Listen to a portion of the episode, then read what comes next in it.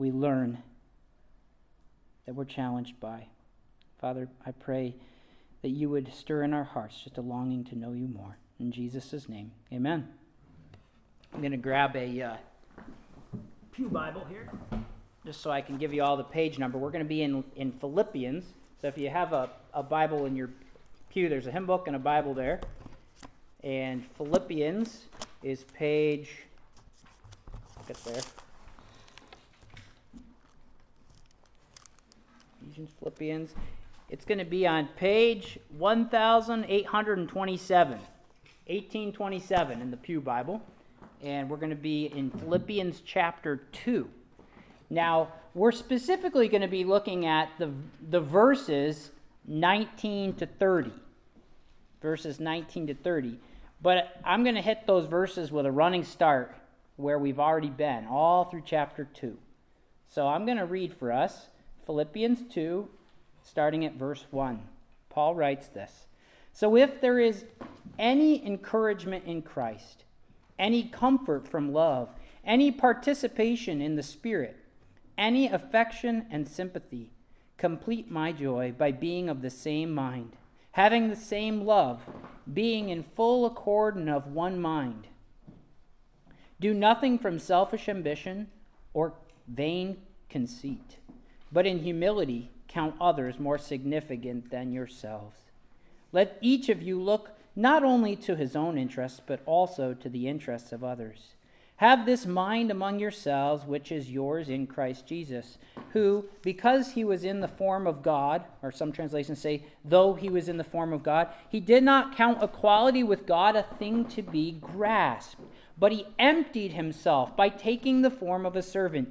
Being born in the likeness of men, and being found in human form, he humbled himself by becoming obedient to death, even death on a cross. Therefore, God has highly exalted him and bestowed on him the name that is above every name, that at the name of Jesus every knee shall bow and tongue confess in heaven and on earth and under the earth that Jesus Christ is Lord to the glory of God the Father. Therefore, my beloved, because all that's true about Jesus, verse 12, he says, As you have all always obeyed, so now, not only as in my presence, but much more in my absence, work out your own salvation with fear and trembling. For it is God who works in you, both to will and to work for his good pleasure. Do all things without grumbling or disputing, that you may be blameless and innocent, children of God without blemish in the midst of a crooked and twisted generation among whom you shine like stars in the world, holding fast to the word of life, so that in the day of Christ I may be proud that I did not run in vain or labor in vain.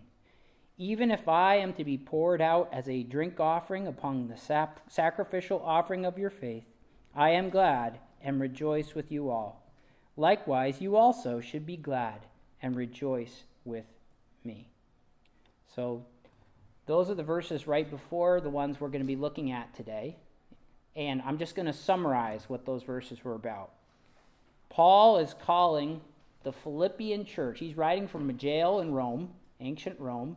If you're looking at a map, there's like this boot called Italy in the Middle East area, in, you know, Europe area. And Paul's writing from a jail in Rome to the town of Philippi, many, many miles away, long journey, and he is writing to Christians there this letter to encourage them in the faith. And he is calling them to have a certain type of mind, mindset, way of looking at the world, a mind that was in Christ Jesus. And this mindset is a mind of a servant, servant like thinking. It's a mind that puts the interests and needs of others above our own interests and needs. It's natural to look out for number one, it's supernatural to look out for others first. And Jesus led the way. Though he was the highest, the greatest, he was God's Son, living in heaven, reigning in heaven. He left heaven and became a little baby born in a cattle trough to parents that were very poor in a town that was a small little town in Bethlehem. The highest, the greatest became the lowest. And then, if that wasn't enough, he humbled himself even further and died on a cross 33 years later. Crucifixion, the most embarrassing, shameful way to die ever. And Jesus hung there for us. And Paul says, then he was exalted. God raised him from the dead three days later and gave him the name that is above every name, the name of Lord. that Jesus, at the name of Jesus, every knee shall bow and tongue confess in heaven and on earth that Jesus Christ is Lord to the glory of God the Father. And now, Paul tells us in the verses that follow, verses 2 to 9, he says, You're supposed to live as his servants, faithful, obey him. If Jesus is the king, then we, if you love me, Jesus says, you'll keep my commandments. You'll live for me. You'll obey his rule and reign. You'll serve him with fear and trembling, not like a, a, a terrified fear. We talked about this later. The, the, the fear and the trembling is like a, a quivering of delight, a fearful reverence and awe at who he is. If he really is the mighty king of the universe, then man, we want to serve him. And we're, flee, we're to flee grumbling and complaining, he says. I think it's verse 14 back up there. Which is basically when we grumble and we, when we complain, if God's really in charge and we grumble and we complain, it's like saying, You're not a good king. Like when our kids grumble about the food that's on the table, they're saying, You're not a good mom. If you were a good mom, if you were a good dad, you'd have given me ice cream or whatever, you know? And, and that's what grumbling is it's unbelief in our Lord put to music, you know? And, and we all do it. It's a battle. Every day we grumble. Start to think about it, right? When, when do I grumble? But if you don't grumble, if you don't complain, you're like a star shining because it, it shows off your trust in the goodness of God, that no matter what, He is good. So Paul is going, saying all this way to live. If Jesus is really the king, this is how you live. And then we get to our verses, 19 to 30, that we're going to look at this week. And I'll just pause for a second and say, next week we're starting, we're taking a break from Philippians. We're not going to be in chapter 3.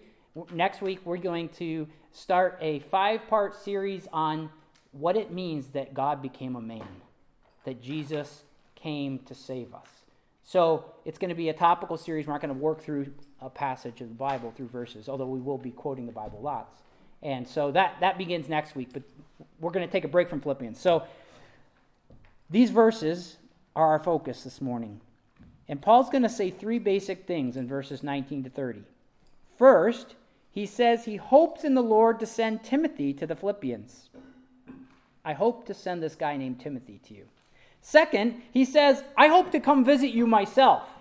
Remember, he's in jail far away, but he used to be with them and he planted this church there. And he loves them and they care for him. And then, third, he says that he plans to send this guy called Epaphroditus. Aphroditus? Aphrodite? You ever heard that name? This guy was not born to Christian parents, he was a convert later. Aphrodite was a, a, a goddess in the, the Roman pantheon, in the Greek pantheon, and he was named after, after her. And now he's a Christian. They didn't give him a new name, but his name is Epaphroditus. And he's going to send this guy to Timothy and, and, and, to, and Timothy with them, and, and maybe even visit them himself. So, those three things are what these verses are mainly about. I'm going to send Timothy, I'm going to come myself and I'm going to send Epaphroditus. Now, what does that have to do with Jesus being the king and living for Jesus in the beginning part? I mean, it kind of seems disconnected. All of a sudden, Paul's going to talk from talking about Jesus being the king, and then he's like, "Yeah, and I want to visit you, and Timothy's going to visit you, and and Epaphroditus." Like, you're sharing your travel plans. What does that have to do? Well, do with what he's already said. It has a lot to do with what he's already said, actually. He's going to send these men, Timothy and Epaphroditus, to the Philippians to be living, breathing examples, pictures to them of what living for Jesus looks like. These guys, Paul wants the Philippians, this church in Philippi, to watch these men, to keep their eyes on these men, and to learn from them the way of Jesus, not just from what they say, but from how they live. That's why he wants to send them to visit the church. And so we're going to see that in these verses. Philippians 2, verses 19 to 23. That's what we're going to read next. Paul says, I hope in the Lord to send Timothy to you soon, so that I too may be cheered by news of you. For I have no one like him who will be genuinely concerned for your welfare. For they all seek their own interests, not those of Jesus Christ. But you know Timothy's proven worth, how as a son with a father he has served with me in the gospel.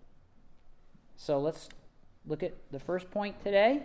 Remember, the first point is Paul hopes in the Lord to send Timothy soon. That's the first thing we'll see in these verses. I hope to send this guy named Timothy. Now, as Paul is explaining his plans to send this guy named Timothy to them, we're going to see three things. We'll see who Timothy is, we'll see why does Paul want to send Timothy, and we'll see Paul's reasons for sending Timothy in particular. So, who, who is Timothy? Look at verse 22 if you've got your Bible open. Under chapter 2, down at verse 22, Paul writes, As a son with a father, he has served with me in the gospel. So Timothy was a young man from the town of Lystra. We don't find that out here. We find that out in the book of Acts or Lystra in, in Asia Minor, Minor. He was a young man who Paul had kind of taken under his wing and discipled, which means trained or taught him the way of Jesus.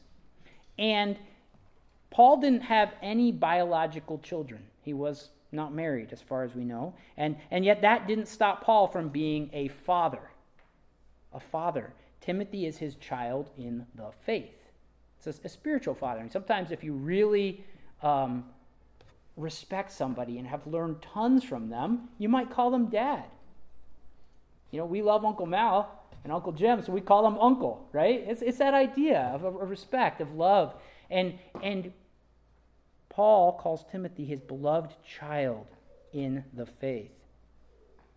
He's a young man serving King Jesus with Paul. So now we'll look at the second thing to see about Paul's plans to send Timothy. He states his goal or his purpose. He says, I hope in the Lord Jesus to send Timothy to you soon, so that I may be cheered when I receive news about you. So Paul's ultimate goal in sending Timothy is that he wants to hear good news from Timothy about how the Philippians are doing in their walk with the Lord. So it seems Paul wanted to send Timothy back to Rome to find out about the state of things there in Philippi. Okay? And, and so, based on all that Paul knows about the Philippian church, Paul, Paul is assuming when I hear how things are going with you guys, I'm going to be happy.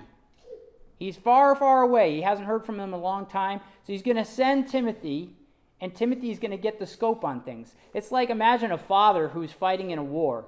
Okay? He's stationed far overseas, and one of his buddies is going to go back to the States. Maybe he's on leave or something. And he tells him, Can you please stop by my family and see how my family's doing? I want to hear how they're doing. And that buddy goes and he stops by the family and then he sends word back. They're doing well. Your son's walking. Your daughter learned to ride a bike, you know, and, and it brings joy to the father. He's like, let me be there through your eyes. That's what Paul's saying to the Philippians. I'm going to send Timothy and he's going to he's going to figure out what's going on. and He's going to bring me joy by telling me how you're doing. And then we get to the reasons that why, why Timothy specifically. Verses 20 to 22. Paul says, I have no one else like him who will show genuine concern for your welfare. For everyone looks out for their own interests, not those of Jesus Christ. But you know that Timothy has proved himself because, as a son with his father, he has served with me in the work of the gospel. So, Paul wants to send Timothy. Why, why him in particular? Well, he knows Timothy's trustworthy. He's, he, why would that guy send, that, that soldier I was talking about in the illustration, send his buddy? Well, I'm assuming he would know that this buddy is trustworthy. This is a trustworthy buddy. buddy. He's going to give me a good report. He knows Timothy is trustworthy. He's going to give a good report, and he actually cares about them. Remember what Paul said back in Philippians 2, verses 3 to 4. He said to the Philippians, Do nothing out of selfish ambition or vain conceit, but rather with humility of mind, consider others better than yourselves. Seek out their interests better than more than your own. And so Paul says about Timothy, he's genuinely concerned for your interests. He has the mind of Christ. He really cares about you. And he embodies the servant like life of Jesus in his own life. Later on in the letter, we're going to see a little bit more. Not, not, not just that Timothy is going to give Paul a good report, but we get the glimpse that this servant like mindset is something that Timothy is going to model for the Philippians.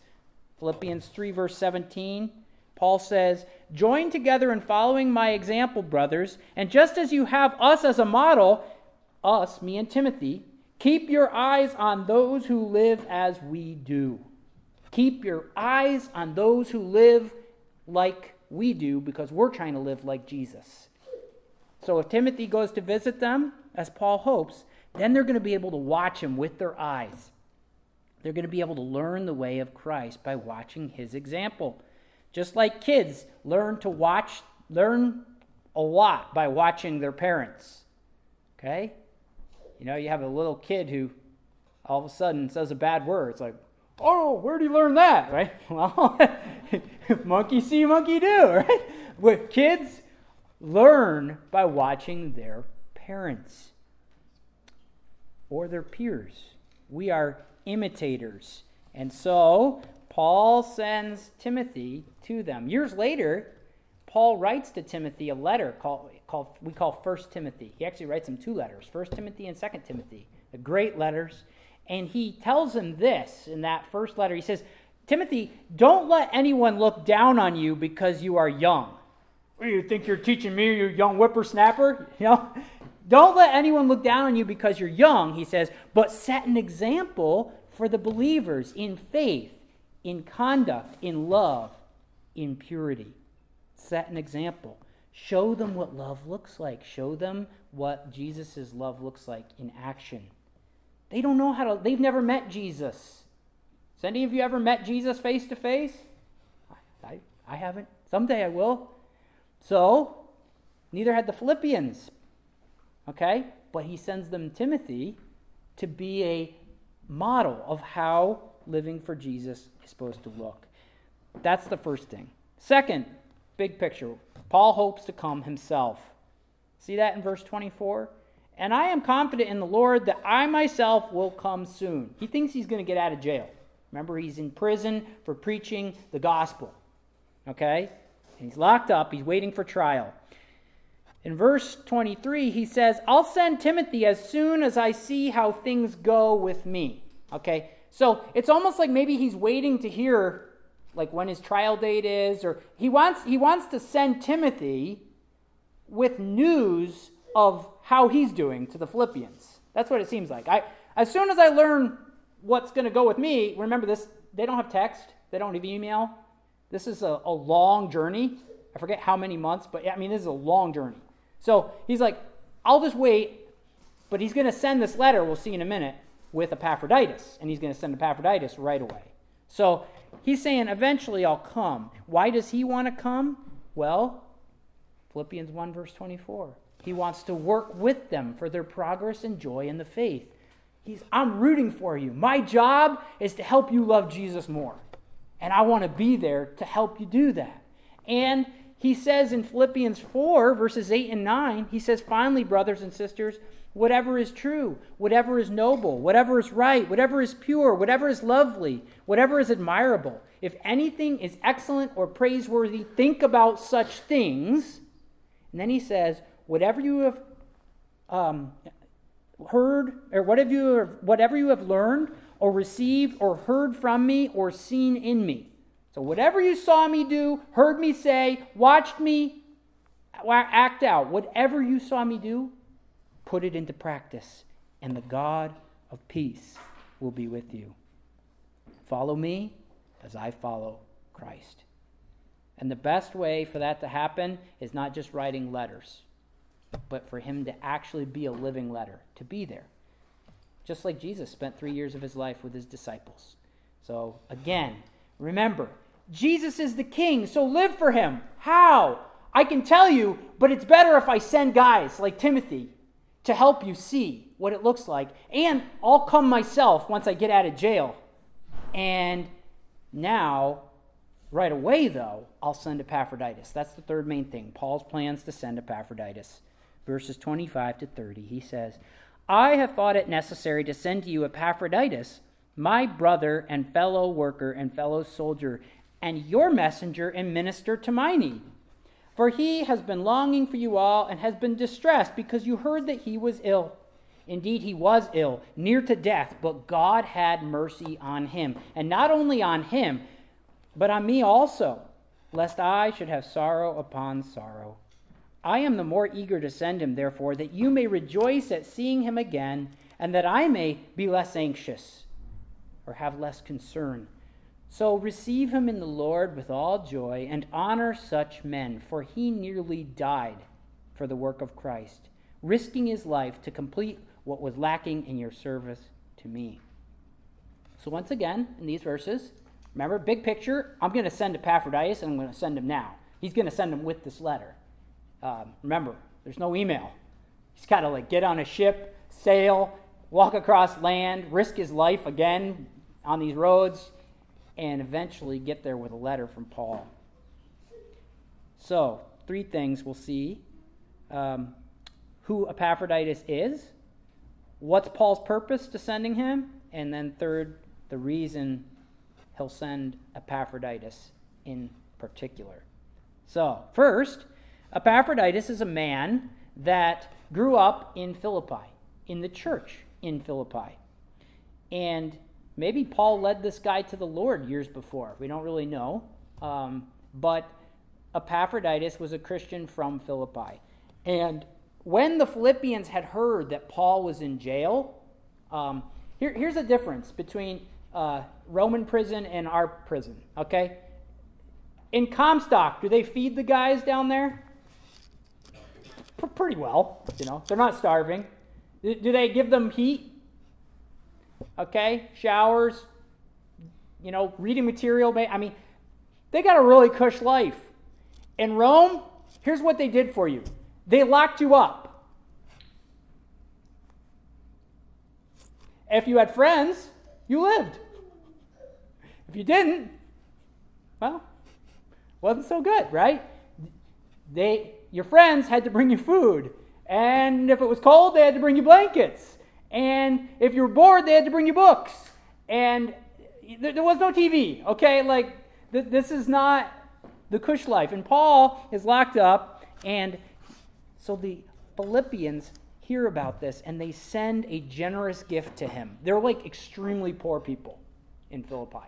And they send more than they even should have maybe you know like they, they dig deep and they send generous to help their friend their pastor paul and paul is so thankful but they they can't wire money they send it with epaphroditus most likely epaphroditus did not go alone okay why do you think he wouldn't travel the roman roads holding this massive quantity of money by himself well you might get mugged.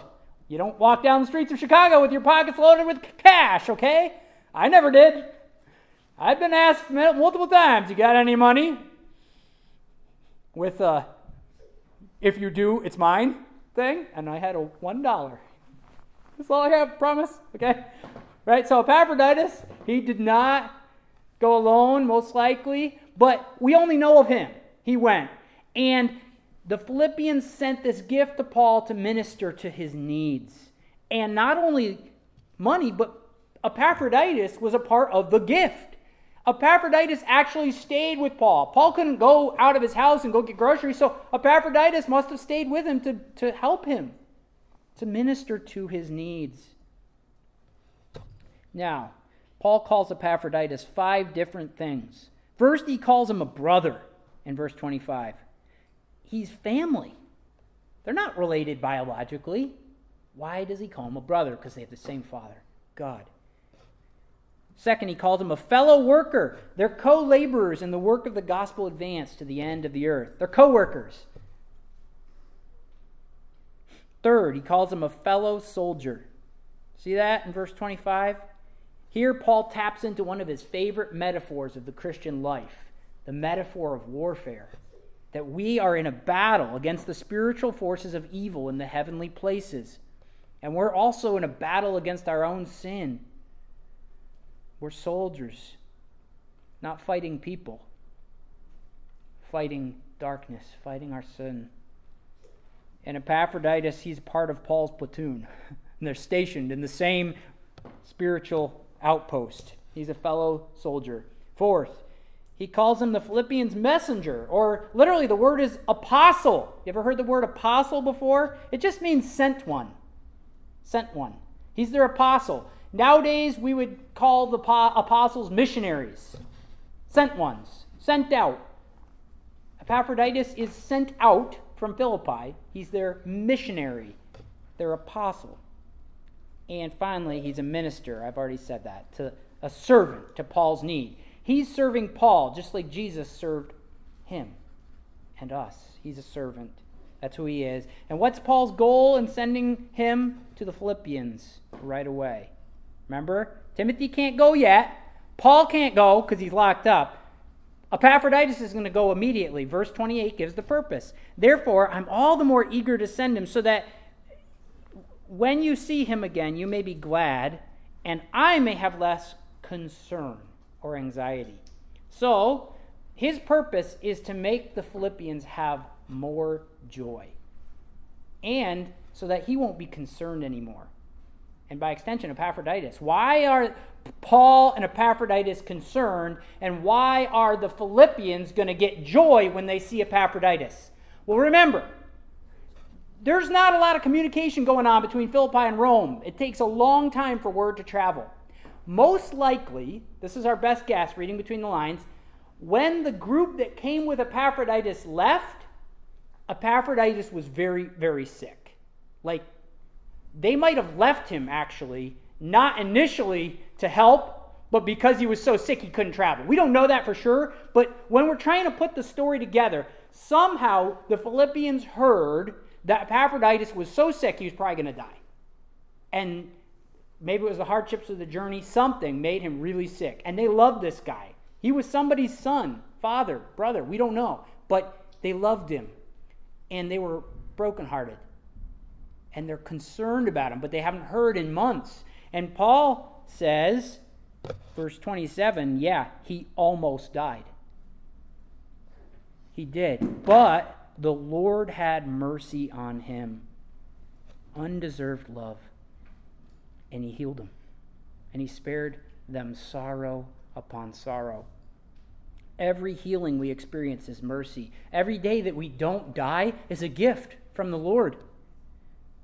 We're sinners. We've rebelled against him, and yet he's been kind to us through Christ. Everything we get from him that's not punishment is a gift of mercy, of grace. And so Epaphroditus is this constant reminder of God's mercy to Paul. Every time he looks at him, he remembers God was so kind by keeping you alive. I mean, you imagine here's this guy who risks his life to help you, and now he's like really, really sick, how would that make you feel? Like sad. He's almost dying because he's trying to help me and I'm in jail. And uh, Paul was really concerned. The Philippians were concerned. And so Paul says, I want you to go bring this letter and go back and say, I'm alive. You know, they would be thrilled. They would have great joy. And Paul would not have as much concern. And Epaphroditus was worried about them too because they had heard he was sick. Can you imagine if you were a missionary or you were far overseas and you couldn't really communicate with your loved ones back home your wife, your kids, your mom, your dad, and they heard you were going to die. Like, but then you got better, and then you knew that that's all they knew. You, it, you went months knowing they think that you might be dead. Like, you're going to have a lot of concern. Like, oh man, I can't believe my, my daughter, my son, my mom, she thinks I'm dead. I, I, I want to go fix that, but I can't text her. You know, I'm alive. We're so spoiled nowadays. It's a gift, right? Communication. I can talk to my brother around the world, but they didn't have that. And so Paul says, Go, bring them joy, honor people like him. Verse 29 those who, because he risked his life for the sake of Jesus, he gave, he almost gave the ultimate price to serve Jesus. But Jesus gave it all. Jesus gave his life. Epaphroditus risked his life. And Paul says he embodies a servant. And why would he send him? Again, he's concerned about the Philippians. His concern is their interests, their joy, their needs. Okay? So Epaphroditus is thinking about others, just like Jesus thought about others first. So, as we conclude, remember in our passage three men who have the mind of Christ that puts others first Timothy, Paul, and Epaphroditus. And the goal of sending them is ultimately to give the Philippians men to watch, lives to watch just like Paul, I already quoted it earlier, but in, in Philippians 3, verse 17, he says, Join in imitating me and keep your eyes on those who walk according to the example you have in us. So keep your eyes on leaders of the church who are to set an example. And so for us as a church 2,000 years later, here's the takeaway the words of Hebrews, the letter to the Hebrews, chapter 13, verse 7. Remember your leaders those who spoke to you the word of God. Consider the outcome of their way of life and imitate their faith. I already said this from a very young age, we all start imitating other people. We were made to be imitators, imitators of God. We were made to reflect God's character, His goodness, and to represent His rule in this world, to, to take care of the things in our control and possession with, with goodness and justice and truth and kindness. We were made to reflect God. Who will we imitate? As Christians, we were saved to the end that we would imitate Jesus, that we would become like little Christs, little copies of Jesus with our own unique character. It doesn't mean we become clones that just look exactly like Jesus. We, we, we uniquely image or reflect Jesus in all our different capacities of life and areas that we work. If Jesus was a teacher, this is how he would live. If Jesus was a geologist, this is how he would live. If Jesus worked at Big Lots, this is how he would. I mean, you get the idea. We are to picture Jesus in our lives. We were saved to that end, that we might be little models of what it means to be all that God created humans to be. And so, to be a disciple of Jesus, which all Christians, true Christians, are disciples, it means you're a learner. The, the word disciple means learner, a learner of Jesus. I love that because that doesn't mean uh, an accomplished scholar of the way of Jesus, right? We're all learners. Everyone who says, I want to follow Jesus, means you're a learner of Jesus. And guess what? That's a process. And it takes a lifetime. And we'll still be learning in the new creation. And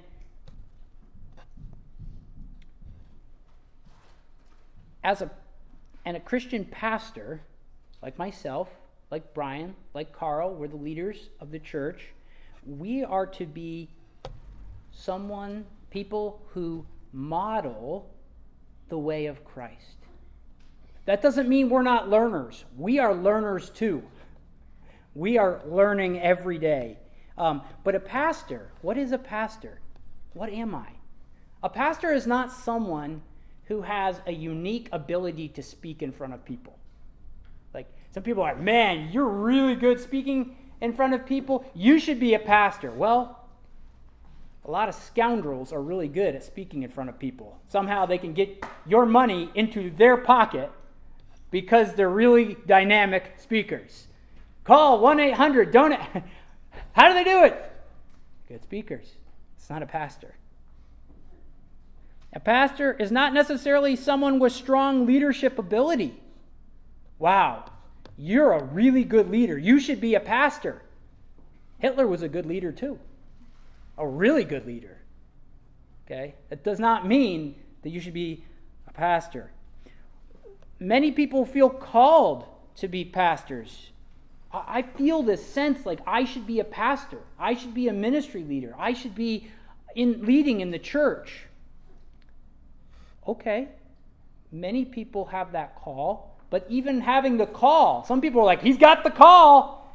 Send him overseas. He should be a missionary. He's got the call. You know, God called him. He's a he's a bit of a fixer upper. You know, he needs a lot of work, but he's got the call. Send him. And they go overseas and they just crash and burn because they've got no training. They don't know the way of Jesus yet, or they're still really, really growing in the learning process, and their position goes to their head, and they get puffed up and they fall.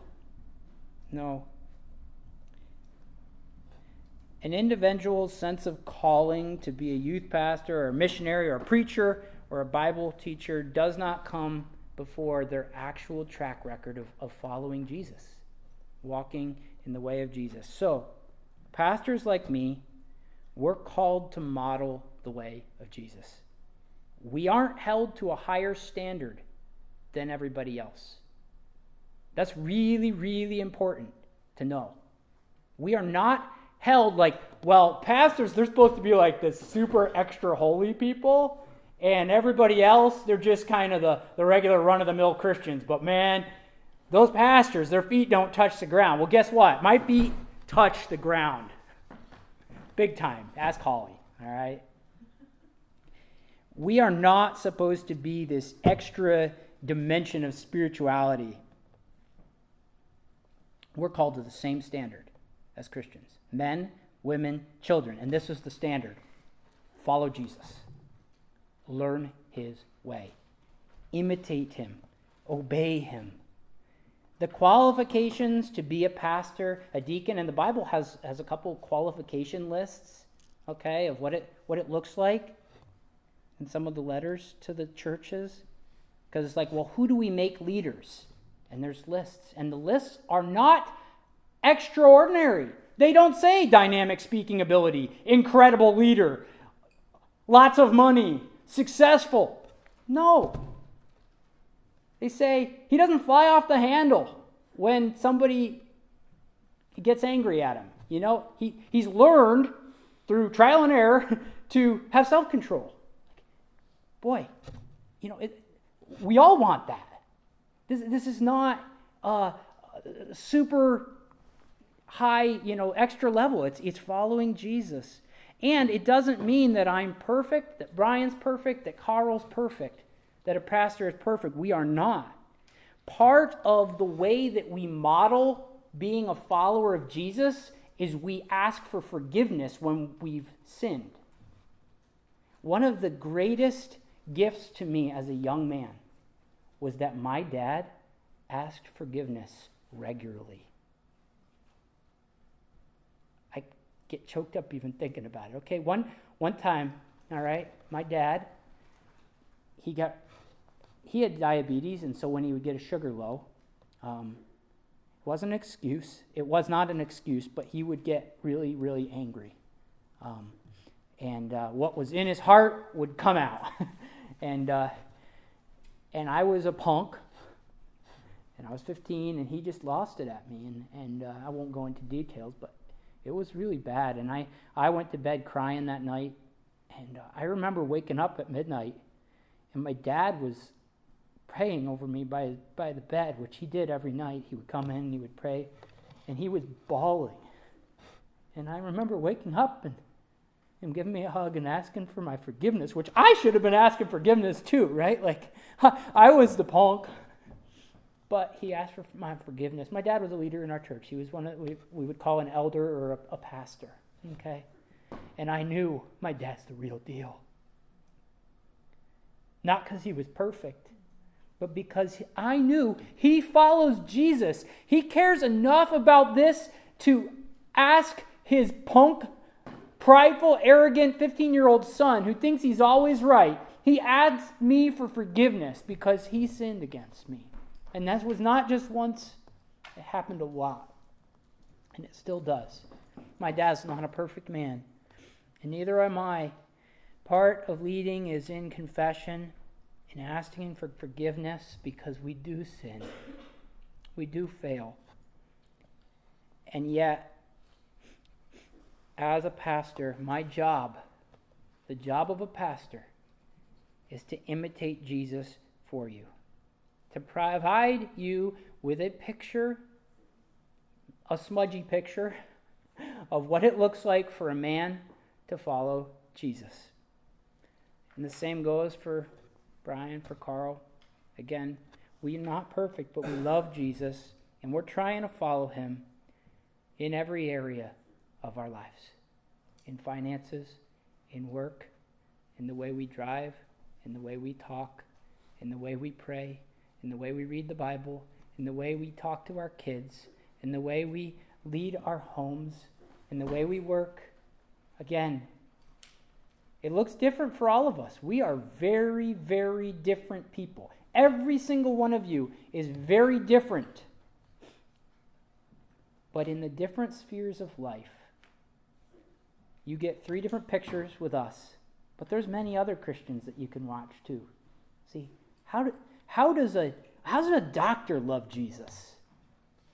How does a mom love Jesus? How does someone who's gone through a crazy amount of just has so much baggage in their life and they're still struggling like how do they love jesus we've got it all at our little church and we watch each other we learn together how to follow jesus and so all of us are learners of the way of jesus and all of us even as we watch each other, we watch men like Timothy, we're all called to watch the Lord Jesus, to learn the way of Jesus from Jesus himself. And there's no better way to do that than to immerse yourself in his word, in the Bible. And that's a lifelong process of learning as well. Let's, let's pray. Lord, I thank you that you are good, that you care for us Lord Jesus, we want to learn your way. You said, I am the way, I am the truth, I am the life. No one comes to the Father except through me. And I pray, Father, that we would learn your way, that we would find forgiveness each day in your name. And I pray, Father, that you would keep us as the pastors of this church faithful Help us to continue to grow in our learning of the way of Jesus, in our humility, in our service.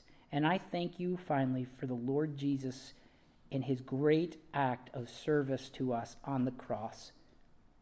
What more could Jesus have given than he already gave? He gave his life. We worship him now through coming to the table together. In Jesus' name I pray. Amen.